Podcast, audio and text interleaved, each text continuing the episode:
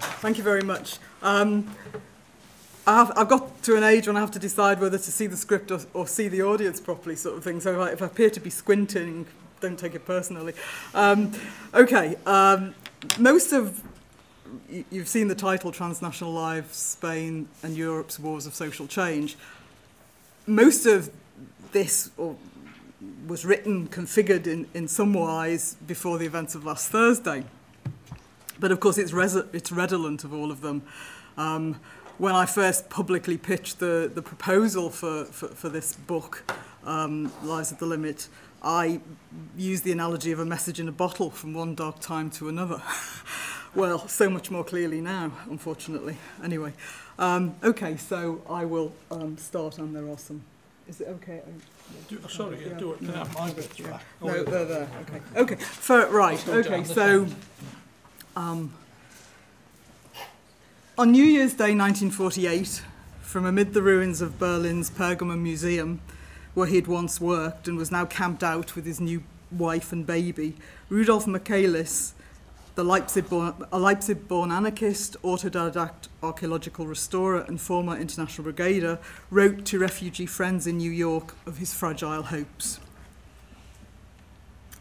Picture of Rudolf in 1935 in Spain.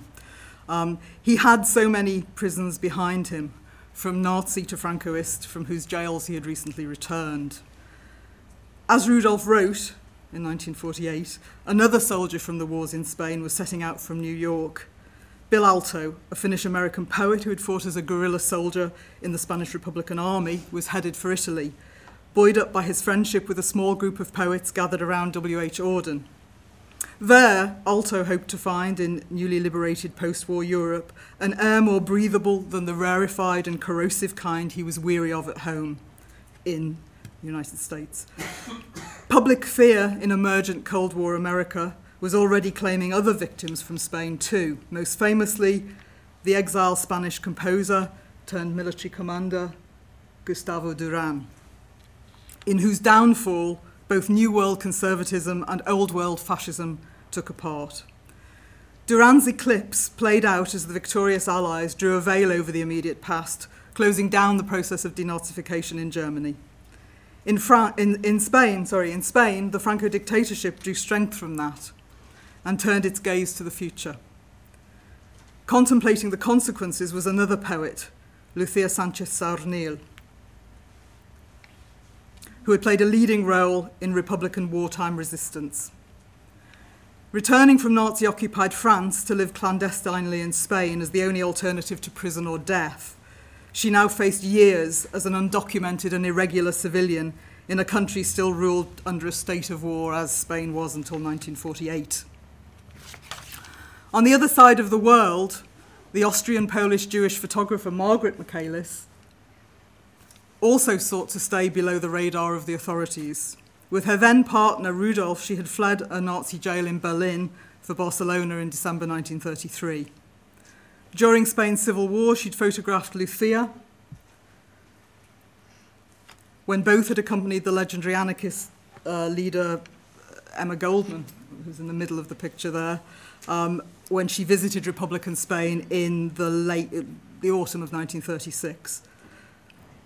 Post Spain, Margaret's odyssey took her across Europe through the Austria of Anschluss and to France in, in search of a place of safety. In the end, she escaped from the old continent, barely with her life. With her parents dead in the Holocaust and Rudolf Michaelis far away, she saw stretching ahead of her vistas of a new exile, loaded with the refugees' heavy task of surmounting suspicion and restriction, of rebuilding professional and personal life on a new continent, but this time in the full knowledge of the loneliness history would impose. And that's a very odd picture which will come of hers, which we'll come back to a bit later on. Um, a self-portrait, Parramatta River, Sydney, June 1948. Anyway, here this evening, I'm going to talk about these lives, which, as Paul said, the coming together in a, in a, in a, a new book. And I'm going to talk about them in a way which I, I trust, I hope, will illuminate the larger picture of their era and of the stakes of that era. And I'll do so by, or, or the process of doing this is by highlighting the linkages between the politics and the personal lives, which is not to depoliticize the era, the era. In doing this, I'm not intending some kind of facile or reductive humanism.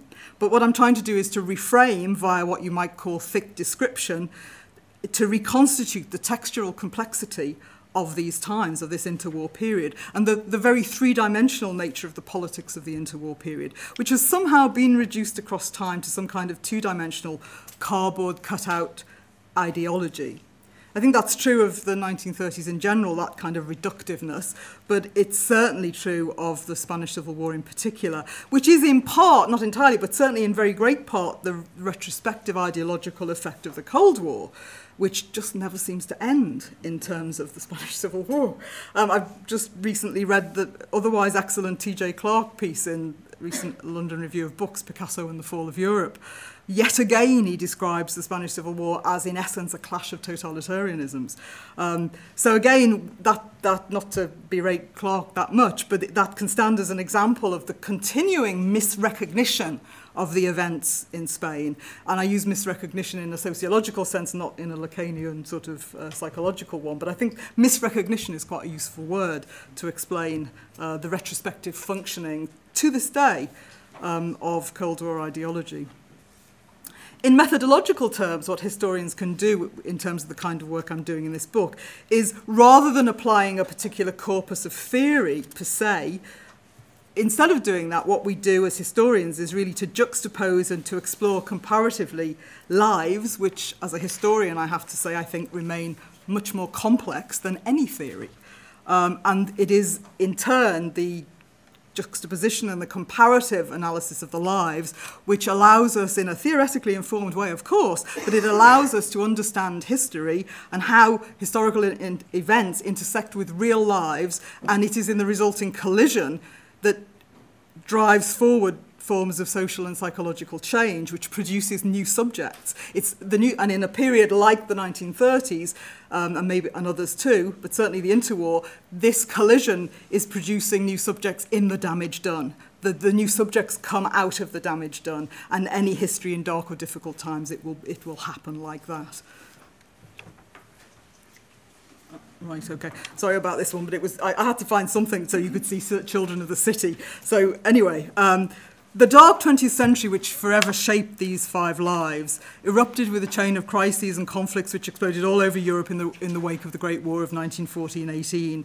These crises, like the war itself, were the products of tensions arising from changes that would drive and define the century.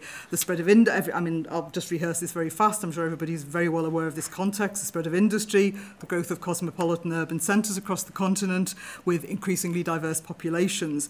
After the war, people remained on the, after the war of 1418, people remained on the move physically once the, pro, the, the original process had been triggered by military mobilization and home front war work. Although, in a sense, many of the forms of, of mobilization we're talking about actually predate military mobilization of 1914. And along with their bodies, so people's ideas and their very sense of themselves were on the move with them. Many were asking challenging questions of the beckoning future. What would the new Europe look like? In whose image would it be made? Who should now speak through politics? What privileges should inherited wealth still be permitted to command? What counted for more? New political rights of recently, recently enfranchised populations or older notions of duty and service? The war of 1418 had fatally wounded Europe's old order of empire, elite rule, rigid social hierarchy, and deference, while not entirely killing them off. For that reason, the interwar decades of the 1920s and 30s were a kind of stalemate, an uncertain terrain where individuals and groups saw everything as still in play, and most crucially, still to play for. And this was particularly true for all those who, like the five people I'm talking about, saw the possibility of social and political change, of more fluid and equal social relationships as a promise rather than as a threat. This kind of progressive political vision tended to emanate from burgeoning cities, and it's very obvious, where creative practitioners took a lead in seeking a new union of art and life to repair social relations and to heal the broken world.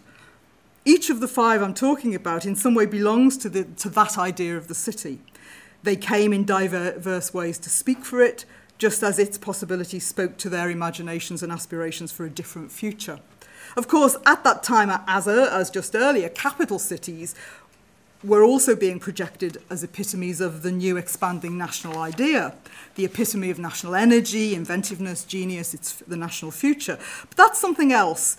It sometimes overlaps with what I'm talking about, but it doesn't explain the whys or whereas of the psychological investment made by many political progressives for whom the city becomes this site of permanent crucible, permanent option for transformation that provided a release from the old and the sclerotic.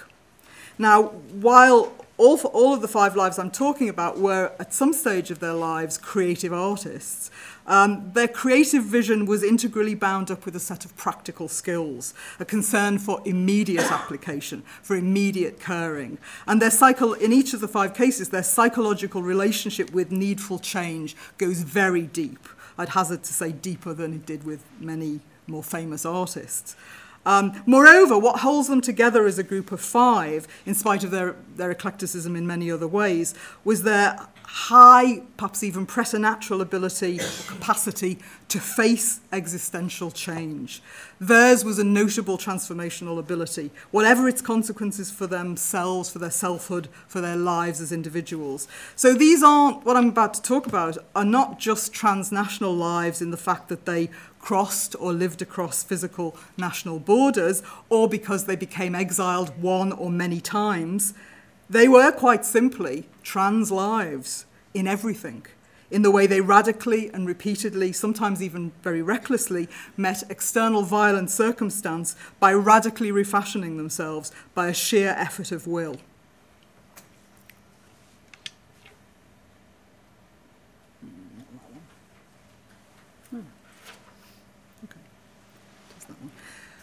Okay, um, sorry, the, the print is probably a bit small there. I, I mean, I'll explain about the picture, but radical instability of life, um, the defining, I suppose, category of, of the times. This is a picture which uh, Margaret Michaelis took in Berlin in 1932. It very, was very common, these uh, job adverts. Notruf, call for help, emergency, a DIY notice posted by someone who'd been unemployed for three years and who was desperate for work. The city, these, these um, carousels were, were plastered with them. From the start, all of the five, with the exception of Gustavo Duran, I guess, felt the sharp effects of the World Economic Depression of 1929, which limited the professional hopes of even the relevant, relevant, relatively affluent amongst them, as they migrated between cities or, in some cases, countries in search of work whether or not this work related to their talents and aptitudes.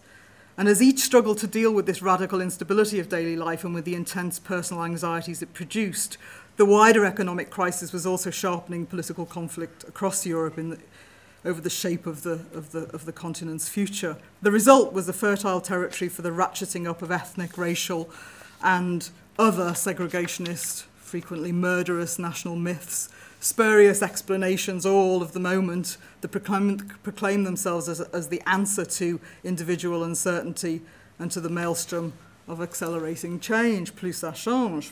Anyway, the results of these struggles across Europe would be a series of wars of social change in the years between 1936 and 1948. I mean, can, the dates are very rough, but a lot more than the war years. All of these were dense, fraught confrontations over identities and values, which after the first of, after September 1939 escalated under the impact of Nazi occupation or annexation.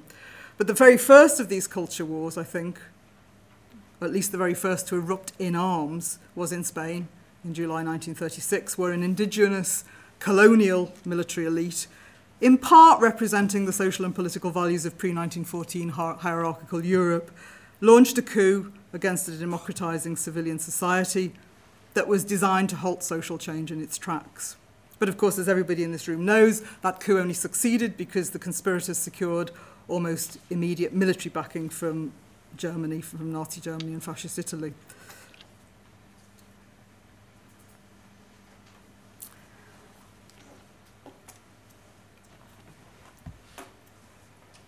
Um, I mean, it's a bit of a collage, really. I mean, basically, I'm going to talk about this idea of the kind of the magic territory of Spain. But Spain, this is Mina Arts was a, an activist from the from German Democratic Republic. Spain was the green time when we were all whole and together. There are many variants of those same sentiments. Um, but the, the other pictures are well the, the top picture is a picture of, of, of it's a, basically a picture of refugee children in a, in a colonia infantil taken by Margaret Michaelis in uh, her work for the Catalan um, for the government, for the Generalitat, uh, in 1937, eight, late 36, beginning of 1937. But it's really there as an image of co-education. I sometimes think, you know, Spain went to war over co-education. But I mean, in a sense, what, that's an exaggeration, but what I'm getting at is the fact that the culture war dimension is crucial to understanding the ratcheting, ratcheting up of tension in, in spring 1936. And that picture at the bottom is a picture, well, it's a picture of um, Carmen Parga and Manuel Tagüeña Lacorte, uh, who were leading sort of Republican youth activists on the so-called Madrid beach in 1930. But it's just, it's 1930. Look at those bathing suits, you know, how things went backwards. It's a kind of, you could write a cultural history of loss through that picture. Um, I mean, Tagüeña was a, was a Republican um, activist, as I've said, but by 25, he was the leader of a major military unit on the Ebro front. Um, So, you know, again, it's a, it's a picture of what happened to, a, you know, the, the, the way in which youth, a, a generation of young people also came to the fore. Anyway, the point being that the Republic in Spain, as encapsulated in this kind of mass photograph by Margaret Michaelis, um, faced a dual assault from outside, from the old, from the um, European fascism and from the old order within. And it was that experience or the witness of curtailed horizons of radical uncertainty and sometimes of acute and personal danger which focused and intensified the perspectives of many political progressives across Europe and beyond redoubling their sense of the urgency of the moment. So from all over Europe, Yugoslavia, France, Finland, Italy, Poland, Hungary, wherever you look, suddenly Europe is one place, one moment, one time fighters, writers, others who see Spain as the place for them to stand and the Young Republic as the new city, right, the new city, the possibility of a, of a new, more open, equal society and culture. Um, all of the five, in their di di very diverse well, politics and provenance, felt that broad call to arms to defence as their own.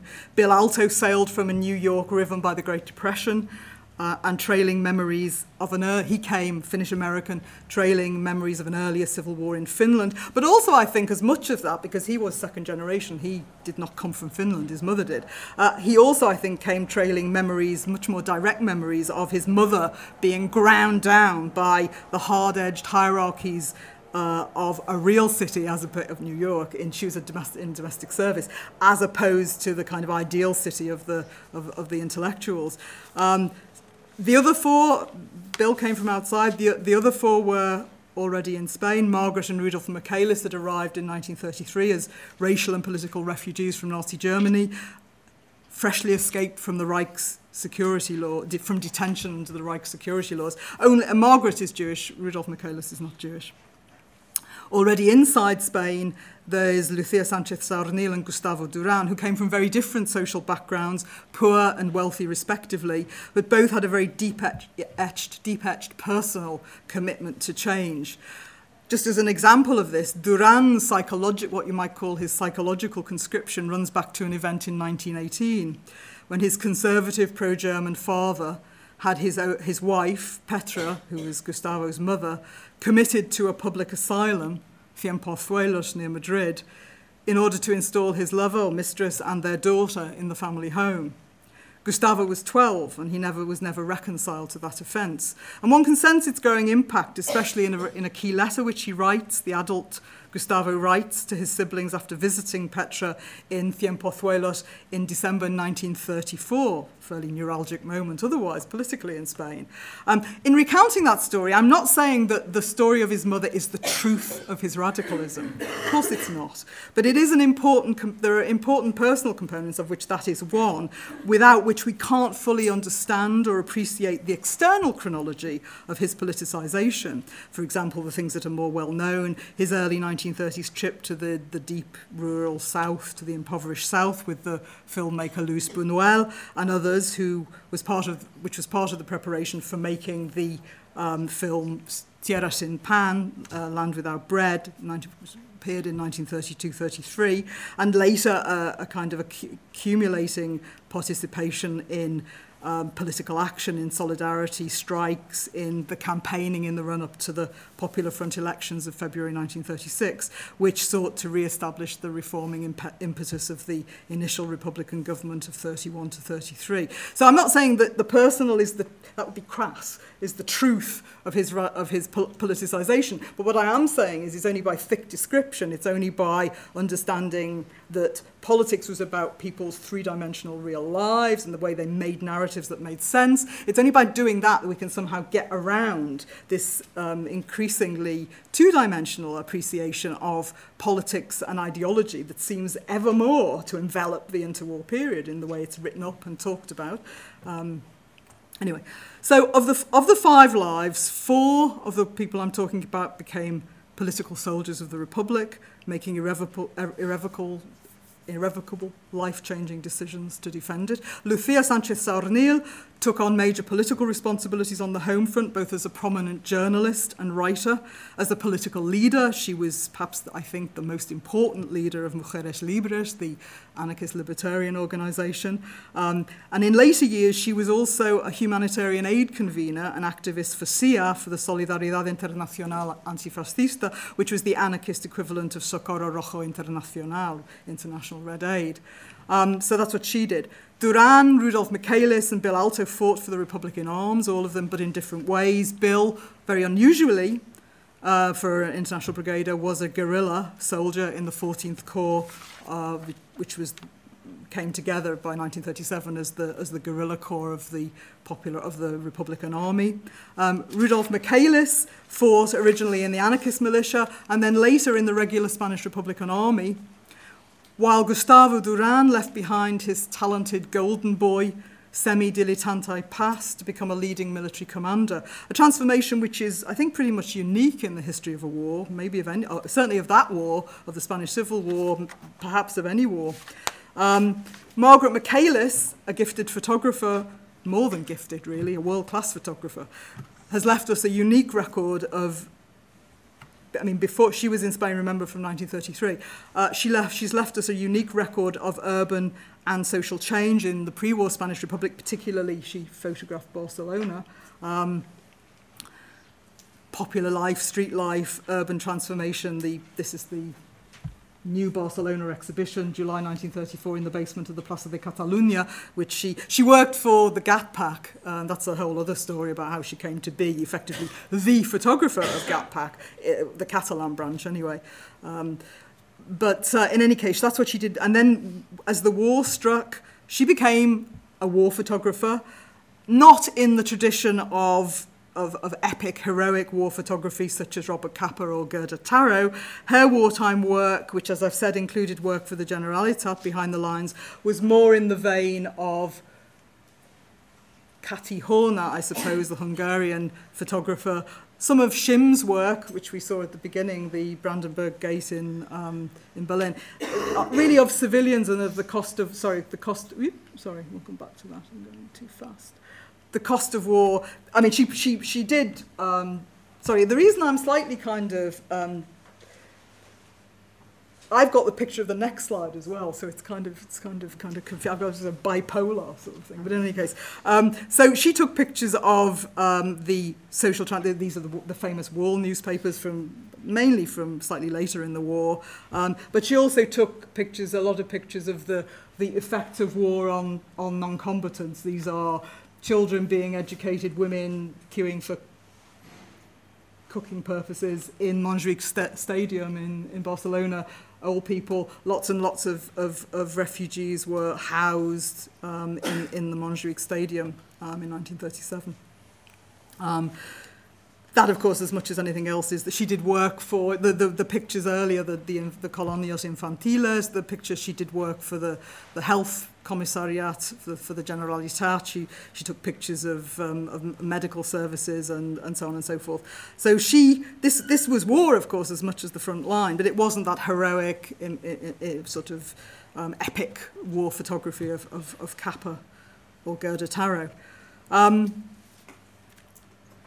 I think Margaret Michaelis understood earlier than the other four and earlier than a lot of people that the Republic couldn't win against the coalition of enemies that were ranged against it internationally and nationally, which, of course, as Paul has pointed out, included very importantly the British establishment and its foreign policy. Um, the intensity of what she felt on top of an already acute sense of the precarity of her life caused a mental collapse, and she left Spain in 1937 to make a fruitless search across Europe for a place of safety but ending back in a parents' house in Poland in 1938 after Anschluss, um, where she made a photographic document of a world that was about to be annihilated, along with her parents. Um, the pictures above them are popular street pictures of markets in Krakow and Katowice, which she took at this time, and the, the, the people below are her parents. Um, her father uh, they were both deported. Her father didn't make it to Auschwitz, her mother did. Neither of them obviously came out of the war alive. Um, these pictures, in a sense, uh, there are many of them, which hope, hopefully one is going to be able to get to, I think, a European exhibition of, um, are basically very like the ones that Roman Vishniac is, is very, very famous for. Um, I'm, not, I'm not about to compare, they're different, uh, although they're very reminiscent of it. But I mean, they are a, a, a huge, they've been shown in Australia, but um, uh, never, uh, I think, elsewhere. Anyway, um, nevertheless, and for all her earlier physical exit from Spain, I think her commitment, no less than that, that of the other four, encapsulates what we might see as the psychological conscription wrought by modern wars. Uh, and which, in the case of these five, in terms of Spain, would last a lifetime. What Minna Art said in the earlier slide, this was a green time when we were all whole and together. The defence of the Republic was a wager, intensely personal and emotional, as well as a political one, which they all made and which they all lost in the war before the lights went out in Europe. Spain haunted them all because it was a site of possibility, a, a, place of becoming. And I want to insist on that, going back to what I said at the beginning. It's, of course, it's true that the magic of the territory increased in retrospect after 1945 in the full modernist knowledge of all the ruined gardens. Spain was, as Gustave Regler said in The Owl of Minerva in 1959, the new geography was sorry, let me recap. Spain was where the light shone and the new geography began. That's Gustave Regler, 1959. Of course, that, I, that sense of the mythicness and the magic, it increased as, as time went on. Uh, but even if we leave aside the left's mythology born of nostalgia, let's not throw out the historical baby with the bathwater. This sense of Republican Spain as a site of transformation is not, a retros- is not only or merely a retrospective construction. It was an entirely contemporary interpretation uh, of, of contemporary, uh, subjective of course, but it was a contemporary interpretation. And to ignore that that was the case um, is really to allow the, again, to allow the, story to harp on this, but to allow the long afterlife of the Cold War to erase history. And in so doing, to perpetuate what you might call the unrepresentability of many millions of lives. Not, not to mention erasing or at least binarizing, which comes to the same thing in my book, the more complicated political projects which the Republic contained. Um, and I think here the transnational resonances are everywhere. You only have to think about Ernst Toller, right? The expressionist poet and playwright who was once in the 1920s perhaps one of the most famous, one of the most, two most famous, I would say, political activists in Europe. I mean, how times change, the world maybe, um, who was, of course, stripped of his nationality by the Nazis. And this is, a, this is actually from the, a, a newspaper article from 20 or 30 years ago, but what it, it, it was a little series that used to be run from The Guardian called On This Day. And it's about uh, it's basically extracts from a wonderful book by Robert Payne called Chungking Express, in which Robert Payne was a journalist who also wrote a, a really good, I think, largely forgotten book now about Spain. Um, but he, he was in, in Chungking Express, which is a kind of diary. He, um, he's, he's basically writing about Toller. Um, and we have Toller's, we have the, also in, um, I mean, the reason I'm raising the point of, of, of Toller is this idea of the, tra, you know, the transnational resonances.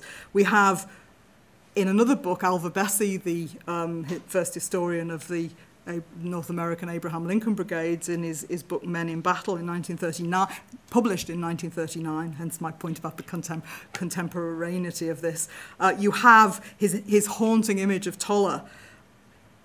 He visits the Ebro battlefield in 1938 and he's standing out there in the blaze of fire and they're all shouting to him to get down, get down. But he's indifferent to it all and he stands out there. And of course, for him, in his mind, he's surrounded not by um, not by the Lincoln Brigaders, but by the Bavarian ghosts of Weimar in 1919, right? Um, Toller had been a dead man walking, and it was the Spanish Republic which makes him make a, a really superhuman effort in 1938 to move governmental humanitarian aid for Republicans, and particularly Roosevelt, because he was by this point, Toller was in, in, in the US. And you can see there's an amazing collection of Toller's letters. It's heartbreaking. There's an amazing collection of his letters in the Spanish Refugee Relief Collection at Columbia University. Uh, and when, of course, all of this fails and he, he spends all his, his own money in, in, in this relief operation, he commits suicide in New York in his hotel room on the 22nd of May 1939. Of course, Juan Negrin, the last Prime Minister of the Spanish Republic, is one of the people who give a funeral oration at his um, commemorative service. Um, I mean, there were other reasons for the death, but Spain, Spain is the kind of bridge too far, right? You know, he comes back from where it's not possible to come back from emotionally, and then Spain is, is a defeat. So, so the transnationalism is, is, is absolutely everywhere, really. And of course, Toller's death in turn triggers the final decline um, of that other great author of the civil wars of Europe's dark mid 20th century, jo- Joseph Roth, who drinks himself to death in Paris after hearing of Toller's suicide. Um, so, what follows that? States of emergency. The wars after the war, which are some pis- pictures of uh, prison camps. Um, well, that's a Gurs, I mean, just, it's just a commemorative plaque at Gurs. Uh, uh, talking about who was interned, and then a, a picture of uh, the camp at Le Vernet where Arnold, Arthur Koestler was interned, in his case, fortunately, for only a, a number of months, uh, 1939 to 40. Le Vernet is about 30 kilometres from Toulouse.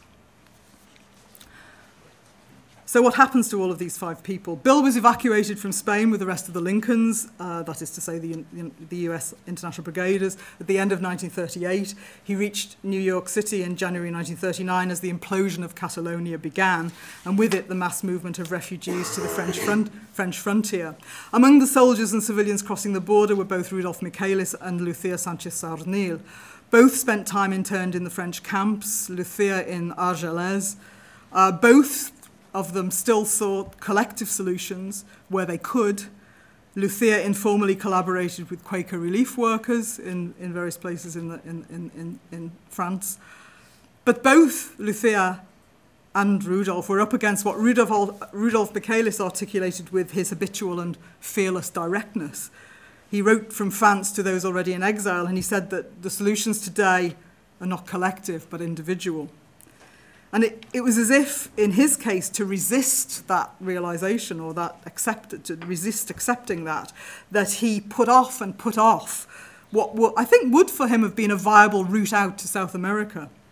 Instead, he sets out once again for Spain, where he's captured at the frontier in the winter of 1939 and subjected to a Consejo de Guerra, military trial, and because he's able to some extent to dissemble his own war record, he's incarcerated rather than executed. And he spends five years in a Francoist jail in Barcelona where he's tortured, and then a further 18 months in libertad condicional, sort of uh, uh, house arrest, not house arrest, sort of being for libertad condicional in Madrid, where he is basically forced to report to the police every so often and stay um, where he's been placed. Um, that, of course, all saved his life. I mean, there was no deportation to Germany. Uh, from what I can see, it was sheer accident. They just kind of tried and didn't try hard enough, and he just stayed where he was, and he stayed alive. Meanwhile, out of these internecine clashes in villages and towns across the, the continent, um, out of the war of 39 to 45, a new Europe would be emerging at the cost of an off battlefield local violence so barbaric and extreme. I think that's important to say. The off battlefield local violence so barbaric and extreme that it remains even today unimaginable within West, mainstream Western consciousness. The imperative of European reconstruction in the immediate post war would, there, would demand that that disturbing truth about who had done what and to whom was screened behind pragma- pragmatically useful homogenizing myths of national and popular resistance. But the fear driven schemas of safely homogenous insider communities versus the threats of outsiders, all of that lived on, lives on, at the heart of the post war political systems and societies, East and West. No image there. The myths upon which Europe's post war truce was constructed were then integral to why so many of these lives, that, or, and, and many millions of other lives, which were physically, physically salvaged from the conflagration, could not be lived in peace. In part because the mainstream narratives of the war did not express or misrepresented what they had endured or what they had aspired to. In the same way, the stories told about the ensuing peace eclipse them as individual subjects who had been formed in the maelstrom of events and experiences over which a veil of social and political taboo was rapidly drawn. And so it was for these five lives. All suffered the war's long aftermath as a, a form of personal eclipse, personal existential eclipse, in which these myth fueled distortions of public historical memory played a very strong part. And that was true whether it was under dictatorships or democracy in East or Western Europe, or indeed through the, throughout the political West more broadly construed. Their lives had been salvaged, and all would achieve greater or lesser degrees of worldly success, but irrespective of that, they would continue to feel the aftershocks of the real historical past, which could not be publicly represented in their post war present. So they were kind of ghosts, I suppose. Um, because it wasn't the post-war for them. It wasn't the post-war. Rudolf, so to, to put some more concreteness to, to that, those comments, Rudolf Michaelis returned to Berlin in 1946. He was repatriated by the Allies above a, a, a North American warship, which didn't do him any good later on. But anyway, and there he fought a, a, a, a lot, well, relatively long and losing battle to keep alive the direct democracy and the multiplicity of anti-fascist traditions, which he saw as the key legacy of the left in the, in the wars of 1936 to 48. For a time, he had a relative power. He was made administrative director of the State Museum. Not bad for a boiler stoker in, 19, in the late 1920s. I mean, that's kind of, you know, it's quite a, quite a move. And in his, in, in his inaugural address to museum staff in December 1946, he refers to the democratic currents blowing towards us from both east and west. But the, of course, these political divisions were already crystallizing within the city, within Berlin, and within the museum itself. And Rudolf Michaelis found himself constrained more and more by both municipal and museum authorities. He was removed from the directorship in May 1949, the month after the formation of the DDR uh, the, the, the GDR, the, De the German Democratic Republic. And he was thereafter progressively marginalized each time to a lesser job. He was just too politically heterodox. He was never on, Rudolf was never on message in his life, and the, the CNT didn't much like him either. Um, in the end, he was permitted to be a primary school teacher, which was considered safe. Right. And although Rudolf was never imprisoned as some other GDR dissident Sp Spanienkämpfer were, the Spanienkämpfer, the Spanish fighters, were the first hour anti-fascists, the symbolic and discursive heroes of the East German order. He, he was, even though he was not imprisoned, Rudolf was written out because his life story could not be articulated. It was unspeakable. It was literally unrepresentable within either the orthodox state Spanienkämpfer script or the Western Cold War narrative of the Eastern victims of Stalinism. His story kind of overflowed in every, these, these scripts in, in every direction. And in what was an ostensibly different context altogether, the same was really true for Gustavo Duran in the United States. In terms of making a mark on the external world, Duran was without any doubt the most successful of all the five lives. He'd had a pretty much miraculous escape from Spain, from Valencia at the 11th and three quarter hour in late, late March 1939. And the knowledge of that escape shines like a collective solace in all of the le- so many letters which he received in, first in London and then in New York from wartime comrades who were still immured in the European camps um, that he'd got out at least he'd got out but in the world of late 1940s America well let me point that out well well well before fully fledged McCarthyism already by 1942 um, the, the political world that Republican Spain had been was already unrepresentable, incomprehensible, lost in translation. In civil wartime Spain, communism had been a mass social movement and a very an extremely heterodox one, perhaps more than in any other place or time historically. But in the North American incipient Cold War era, communism could only mean one thing pure ideology and a subversive commitment to that ideology at that. So Gustavo Duran could tell the truth about everything he did in the war in Spain, but he could not admit or explain his complicated, because it was very complicated, relationship with the Spanish communist movement. That would have sunk him. He simply had to parry and dissemble. That he did so eventually successfully seeing off McCarthyite allegations, which were also tied up with Franco, the Franco regime's simultaneous use, opportunist use of them. That was a victory of a kind, but it was one which was achieved at a great personal cost, and not less a price too was exacted by Gustavo's determination that on leaving Spain he would leave behind any reckoning with private loss that he would maintain an absolute silence on any and all of the huge personal and emotional losses which had been sustained in that war. On all of his form, it was a kind of violence against his former selves, including the one that had lost Lorca, whose lover he had been in the years of the, the pre-war years of the Residencia de Estudiantes. And in the same period and city, New York, as Duran, but in other regards worlds away, Bill Aalto too was fighting battles against proto-McCarthyite exclusion. The political reckoning in the end for Bill would be much more severe, hugely compounded, it has to be said, by a form of personal reckoning which he, in a sense, imposed upon himself, um, which was again intimately bound up with his experience of the war in Spain. And this was his decision in 1940 to be quite open, including with his Lincoln Battalion comrades, about his sexuality. This is three decades ahead of Stonewall and when same sex preferences were still illegal. He said, The war is breaking us, but it's also remaking us. He was refusing to play by the old rules, not here only of politics, as conventionally defined, but also of social convention, that is to say, politics more broadly defined. Bill Aalto crossed the lines. He crossed another border, if you like, and one which would have many future consequences both for him, both politically and personally. In the end, it would cause him to leave behind the war hero persona. He was the most kind of commended single in Lincoln Brigader um, on leaving Spain. He left behind that war hero persona, the political soldier, the discipline of the Communist Party, and he went in search of something new, a new critical purchase on the world, a life of the mind. He became a historian as well as a poet. And in the lines of another poet, his friend W.H. Auden, I mentioned at the beginning, there runs an incandescent trace of Bill's, Bill's predicament. This is a quote from Auden.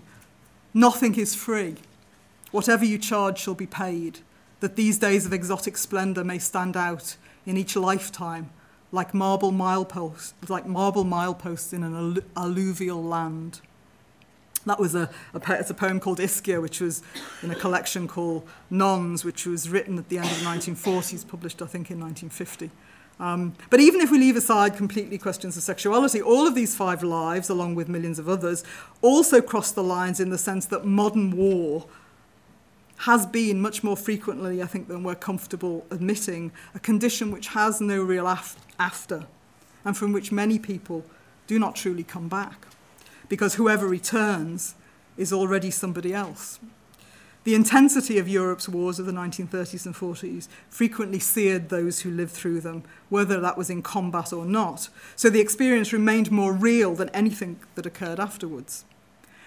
Gustavo Duran served in the UN in, for many years, and he was in the Congo in 1960 as effective head of the UN Civilian and Refugees Operation, risking his life many times over in the vortex of decolonisation. I was really hairy. Um, but he always, always in his letters is remembering his one real war long gone by. And Bill Aalto, too, angrily locked in the intensity of his partisan war, but unable, quite literally, to go back, not only to Spain, but also to Europe, because the US authorities confiscated his passport in 1952. And he spent the last years of his short life in legal battles to reclaim them. Uh, he died on the 11th of June 1958, aged 42, five days before the US Supreme Court ruled as unconstitutional the authorities' withholding of passports in return for information.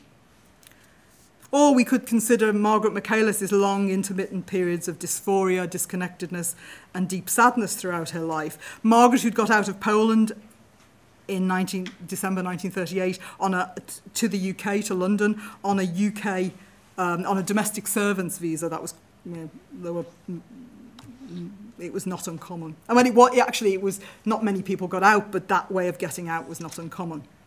If you had contacts, if you had connections.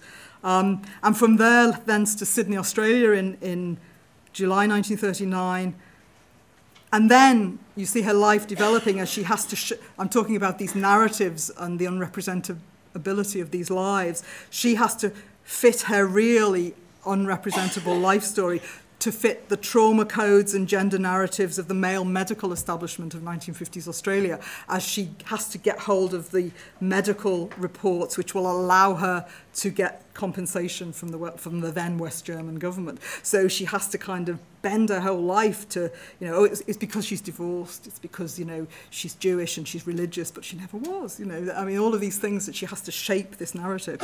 Um, so in, a, in, in the knowledge of that, in some ways, again, this um, self-portrait is, um, has to be read, I think, as ironic as well as it's many other things which I haven't got time to go into, but it's, I think, also um, a nod at that. In the, in, in, the end of the, in the end, in the late 1960s, Margaret would go off in search of Rudolf in Berlin. They hadn't seen each other since they divorced in Barcelona in 1937. Um, late 1960s, she goes in search of him in Berlin and together they excavate their common past, quite literally by digging up the artifacts and, of course, the many photographs that they buried in their garden in Wilmersdorf, Berlin, the flat garden, before their departure in 1933. And in part, this was a, a process of jolting Rudolf's memory. He has what he calls memory holes, physiological gaps inflicted by the effects of the torture, the years of torture in Spain. Radical hope dispatches from the wars. Um, I couldn't think of what picture to put there. I hope people don't think it's too um, grim. But it, it's uh, uh, Lucia Sanchez Saornil's grave in Valencia on which is written, um, But is it true that hope is dead? Um, which is a line from one of her poems. Lucia is fiercely anti-nostalgic always, um, immensely practical woman. Um, the excavation that the Michaelises did um, was, of course, like all excavations, a, a work of reconstruction, of making something new.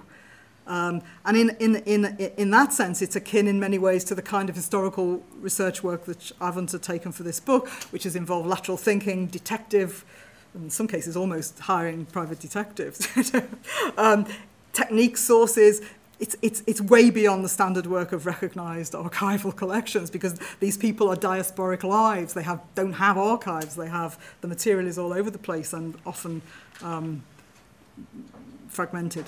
Um, anyway, there's no, I think, probably no real time to consider in any great depth here the ethical and philosophical questions which the burden of these particular kinds of history mean, the difficult times, the damage done and the, the, the, the, the kind of ethical and philosophical questions they raise for the present and the future. For all of the five individuals who feature in this book, life was a searing experience. It was, they were lives lived against the grain, enduring forms of cultural and existential displacement, dislocation, exile of different kinds. And I think when we consider them today, we do so because they transmit to us from afar not only the kind of there is a certain luminous particularity about these lives, but also the truth about the longings of a century, the 20th century. And in considering their lives now historically, I think we have to resist what is a very strong late 20th, early 20th, or 21st century tendency to gloss over the individual difficulty and defeat, looking for some kind of upbeat resolution or that dreadful word, closure.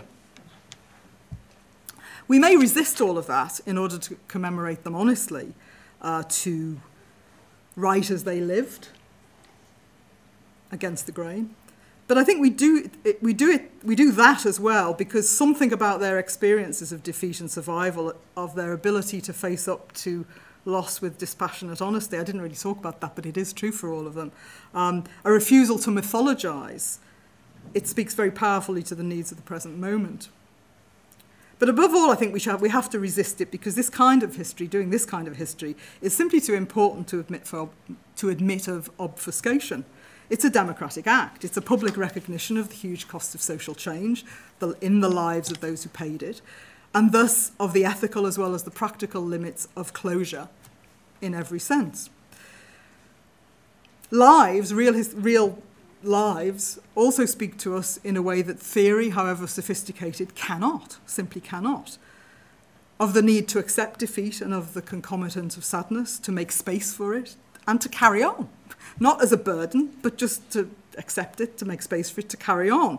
Um, and in that way, I think we craft an honest ending, as the Michaelises did all those years ago um, in, in Berlin. And to do that, if we can do that through, not, I mean, we can't do it all through history, but if we can do it also through history, we achieve for ourselves and for our society a more psychologically mature modernity. Right. So when I, I'll go back to where I started, this, or near to where I started, this idea of Spain, uh, this is, well, it's a, it's a reprise of the Robert Capa March 1939 shot of a group of international brigaders, it's on the front of the war in its shadow, uh, a group of international brigaders winding between two different areas of Le Barcarès internment camp in southwest France. Um, it used to be thought they were, they were moving between two camps, but actually Le Barcarès got so big that, it, that it, there was Le Barcarès 1 and Le Barcarès 2, and they were actually moving between the two. So Spain is, I think, it haunts us still, and I don't think this is some kind of um, abdication of a, a more complicated historical reality. Um, but it, it stands as a, as a historical phenomenon, as it did then, because it is, in a sense, this, this, this kind of idea of um, the potential of what is not yet there. And therefore it remains a magic territory. And it also reminds us, I suppose, of the possibility of becoming, that the road doesn't exist, that we make it by walking, as a very famous Spanish poet said, um, that it hurts, uh, that it's necessary, that it's human, humane, well, not often not humane, but nevertheless a human imperative. So I offer these transnational and trans everything lives uh, as some stories among the many possibles to enliven our collective understanding of what it has meant and will again mean to be complex human beings whose lives, desires, and calm are inexorably rent by major historical change.